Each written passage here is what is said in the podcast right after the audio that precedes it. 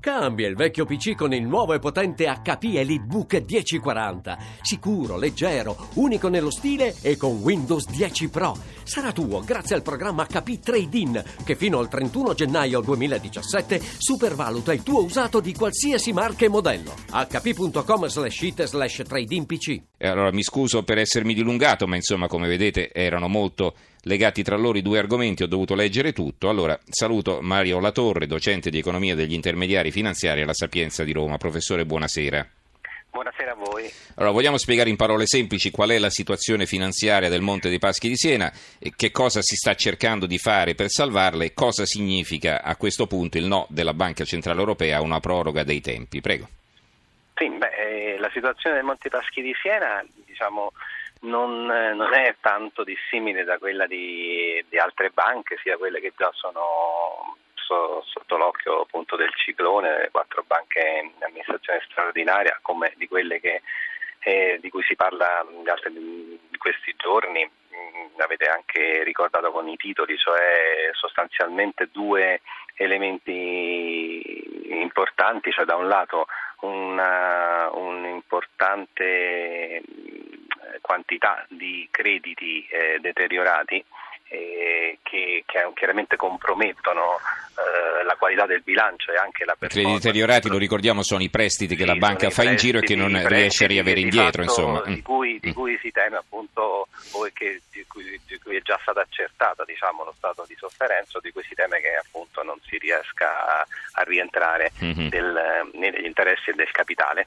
E, mm, e dall'altro canto, dall'altro, dall'altro, lato, in un'ottica un po' più di vigilanza e quindi di, di, stabilità della banca, diciamo, l'inadeguatezza del patrimonio che dovrebbe in qualche modo tutelare appunto i, i risparmiatori e gli azionisti rispetto appunto a eventi, a eventi eh, di crisi come possono, essere, come possono derivare appunto da crediti anomali mm-hmm. sostanzialmente. Quindi di fatto quello che, che, in questo momento preoccupa del, del, Monte dei Paschi è la rilevanza in termini quantitativi di questi due aspetti, cioè da un lato eh, la quantità dei crediti deteriorati e dall'altra il deficit patrimoniale banca, a cui la banca deve far fronte per mm. eh, in qualche modo assicurare uno stato di, di solvibilità certo. nell'ottica dei vigilanti, ma poi Quindi, diciamo, di fatto no, mm. assicurare al mercato diciamo, una, ecco. sua, una, sua, sostenibilità. Ecco, la ricapitalizzazione in cosa consiste? Nel trovare nuovi soci che arrivino con eh. denaro fresco no, per eh, riequilibrare esatto, i conti. Esatto. Eh.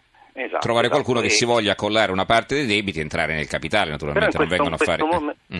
Certo, in questo momento però le due azioni sono in qualche modo combinate e parallele, cioè, da un lato eh, si cerca di eh, liberare la banca dai crediti deteriorati e dall'altro eh, invogliare i nuovi azionisti a entrare nel capitale. È chiaro che più si riesce nella prima azione, più facile la prima azione e più facile anche la seconda, cioè se la banca è più, è più libera da crediti deteriorati è più facile mm-hmm. cercare nuovi azionisti. E quando invece la, la, banca si porta dietro questa zavorra dei crediti deteriorati è chiaro che i nuovi azionisti sono meno invogliati a entrare nel certo. capitale. Senta Quindi, professore, diciamo, sì, prego. Prego, prego. No, no, prego. No, no, volevo chiedere questo, diciamo, un paio d'anni fa sono entrate in vigore anche per l'Italia le regole del cosiddetto bail-in, cioè il salvataggio interno, non arriva qualcuno a salvarti da fuori, ma ti salvi con le tue forze, comprese quelle degli azionisti, in parte anche dei correntisti. Allora, ricordiamo come funziona, insomma, perché poi è questo che sono, si sono ritrovati a pagare eh, eh, gli obbligazionisti subordinati di Banca Etruria e delle altre banche. Sì, diciamo, il concetto del bail-in è un concetto che diciamo, ormai è dato per assimilato, però chiaramente non è che sia in qualche modo condiviso eh, in senso assoluto. Cioè, l'idea è che a fronte di questa crisi sostanzialmente trasversale, perché non è soltanto un tema italiano, non è soltanto un tema europeo, è un tema internazionale, eh, questa crisi finanziaria, il sistema bancario, quindi guardando allo specifico al sistema bancario, non, eh, che chiaramente ha riscontrato eh, gli effetti della crisi, non dovesse essere eh, sostenuto mh, da uh, fondi pubblici. Cioè non, non si, è, si, è, dato per scontato che con la collettivizzazione sostanzialmente delle perdite del sistema bancario non fosse una cosa giusta e quindi che, questa, che il risanamento delle, delle, banche dovesse in qualche modo fare leva principalmente su chi con le banche aveva a che fare. Mm-hmm. Però questo chi con le banche aveva a che fare, che mh, dalle teorie più classiche fino alle prassi più tradizionali prima dell'ingresso del bail-in coincideva con gli azionisti, con il principio del Benin si è allargato non soltanto agli azionisti ma anche alle figure un po' più ibride mm-hmm. che possono essere considerate vicino agli azionisti e che ormai sono conosciute come quei detentori di queste obbligazioni subordinate mm-hmm. che di fatto sono strumenti ibridi, cioè sono un po' azioni ma anche un po' obbligazioni. Mm-hmm. E questo Quindi, è l'inghippo perché poi sono state vendute esatto. come obbligazioni e molti non sapevano che esatto, diciamo, era un capitale nasce, a rischio. Eh, eh. Esatto, e da lì nasce un po' diciamo, tutto il tema, certo. il tema dell'inconsapevolezza dei, dei, dei, risparmiatori e quindi poi tutta la vicenda un po' dolorosa eh, che è venuta fuori con le quattro banche in amministrazione straordinaria. Allora io adesso la, la, fermo un momento professore perché a proposito delle quattro banche fallite, lo ricordo, Etruria, Chieti, Ferrara e Marche, eh, abbiamo in linea, abbiamo di nuovo con noi eh, Carmen Letizia Giorgiani, che è presidente dell'Associazione Vittime del Salvabanche Nazionale. Giorgiani, buonasera. buonasera. Ecco, di tanto in tanto ci risentiamo, bentornata. allora, che novità ci sono? Sembra che per molti i famosi rimborsi previsti ancora non siano arrivati. Basiamo su una comunicazione ufficiale fatta dal fondo erogatore no, di, questi, di, questi, rimborsi, dal FITD che dice di aver liquidato le posizioni di all'incirca 2.300 risparmiatori. Ricordiamo che insomma, i, i, risparmiatori in totale sono 130.000 tra azionisti, obbligazionisti delle quattro banche. L'altro dato che ehm, appunto abbiamo noi scritto come associazione una lettera al FTD per capire come mai, siccome dal decreto si assicurava in qualche maniera eh, la liquidazione mh, previa domanda di rimborso non oltre i 60 giorni e invece molti nostri associati, eh, pur avendo fatto domanda insomma, in ter- in, nei tempi, insomma anche mh, appena uscito diciamo, la possibilità ehm, fissata dal decreto non avevano ancora ottenuto il rimborso. Il PTD risponde che in effetti hanno un po' di difficoltà eh, tecniche, soprattutto per quanto riguarda le, mm, le, situazioni di conto cointestato e che quindi sicuramente ci vorrà più tempo. L'unica cosa positiva è quella che noi da tempo chiedevamo, che anche il FTD chiederà al Tesoro di raddoppiare i tempi, cioè di ehm, ehm, prorogare insomma, il tempo per il rimborso perché lo ricordiamo a gennaio scade. Quindi ah. eh, a fronte di sì, una liquidazione di 2.300 posizioni e tutti gli altri Ce ne saranno altri 100.000 e passa da, da regolarizzare, quindi eh, come fanno entro gennaio? Sì, Impossibile, tra no, Esatto, tra l'altro l'arbitrato non è uscito e a questo punto eh, io spero veramente di no, ma chissà quando uscirà, bocciato dal Consiglio di Stato in una situazione di crisi governativa come questa, uh-huh.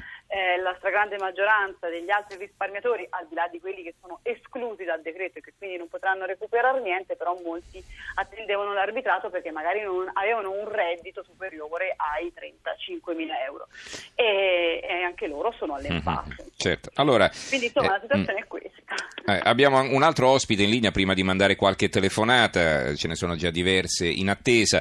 Eh, ci sono famiglie che, lo stavamo dicendo adesso anche con i nostri due ospiti, eh, avevano messo tutto quasi su questi titoli fasulli, ancora sono lì che aspettano. Allora eh, saluto Maurizio Crema, responsabile della redazione economica del Gazzettino di Venezia e autore del libro Bancherotte, il gioco di parole con bancarotta, bancherotte, i giorni bui di Veneto Banca e della Popolare di Vicenza, edito da Nuova Dimensione. Eh, buonasera Maurizio, ben, tor- ben arrivato. Allora, eh, un libro nel quale tu analizzi ed elenchi in maniera spietata tutti gli errori che hanno portato alla bancarotta delle due banche venete adesso salvate dal Fondo Atlante. Allora raccontaci questa storia per grandi linee storia che inizia ufficialmente un, 150 eh, anni fa, perché la Popolare di Vicenza proprio quest'anno festeggia i 150 anni, festeggia un po' un eufemismo anche se ci sarà un concerto a Vicenza proprio per ricordare questo avvenimento. Purtroppo la crisi ha spazzato via le azioni e le sicurezze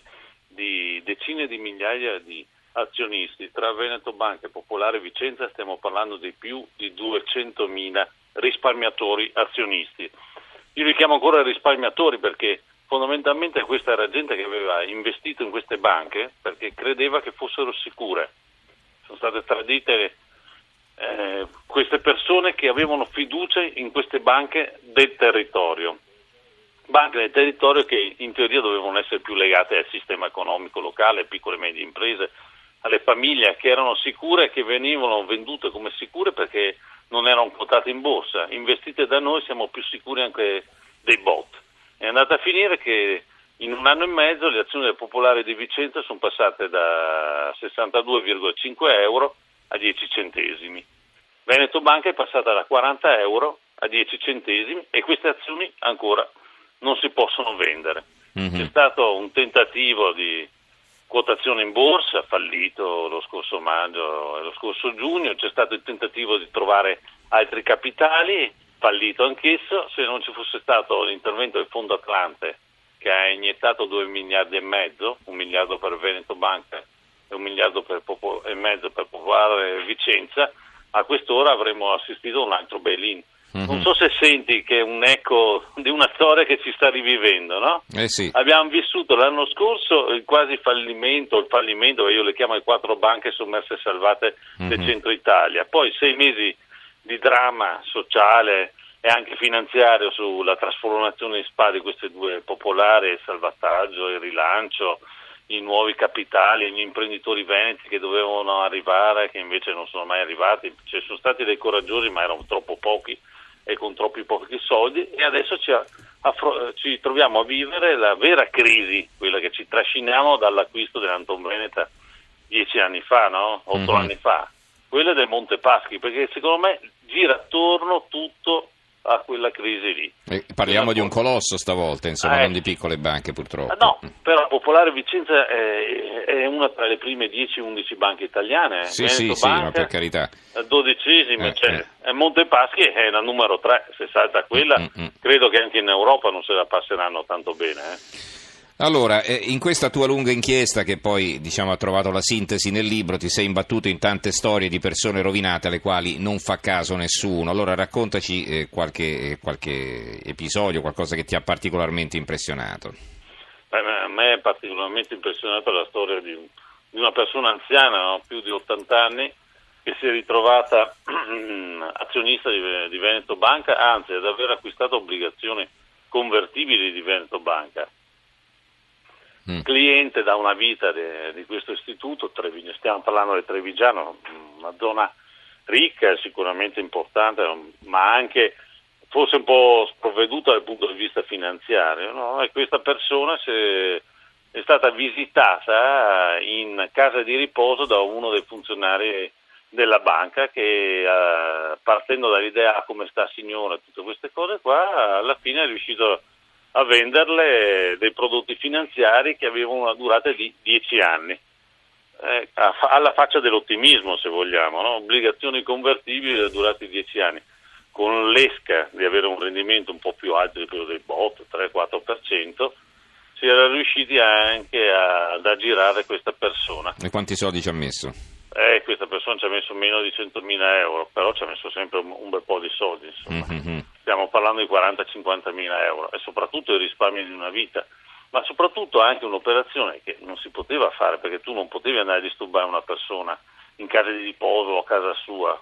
Tutti mm-hmm. questi contratti devono essere sottoscritti per legge in banca, proprio mm-hmm. per eh, evitare che possano esserci condizionamenti o in qualche maniera ci possa essere una situazione poco chiara, certo. poco trasparente e anche se vogliamo familiare o amicale. Diciamo poi che è stato dimostrato che c'erano forti pressioni, eh, non so nel caso di Veneto Banca o della Popolare di Vicenza, ma immagino di sì, forti pressioni sui dipendenti perché vendessero, piazzassero queste obbligazioni subordinate perché, eh, perché queste banche essendo in crisi e sapendolo dall'interno, anche se la notizia non era trapelata, eh, avevano bisogno disperato di quattrini, insomma, quindi... Certo eh, eh, e dovevano c'era coprirsi anche. Eh, certo. C'erano da superare gli esami della BCE, no? che certo. sarebbero arrivati nell'autunno del 2014 e quindi si doveva la, rastrellare capitale in tutte le maniere e, e, soprattutto dappertutto. Mm-hmm. Quindi se prima ad essere sollecitati erano i grandi investitori, i grandi imprenditori o la gente che è più facoltosa, i professionisti, in quei due anni tragici, adesso eh certo, andava bene, andava bene chiunque. Uh-huh. Eh sì, 2013 e 2014 si è attivato la possibilità della ricerca di chiunque e poi si è anche attivato l'altro sistema del, diciamo così, della pressione ricatto. No? Ci dobbiamo Io fermare però, ce lo dirai tra poco, subito dopo il GR dell'Una che sarà condotto da Giulia De Cataldo, eh, riprenderemo anche con alcune telefonate. Alisa intanto ci domanda perché non avete nominato i correntisti over 100.000 euro nel bail-in, sì giustamente ce lo ricorda la nostra ascoltatrice, chi ha più di 100.000 euro sul conto è a rischio anche lui per l'eccedenza insomma, dei 100.000 euro. Ci risentiamo fra poco.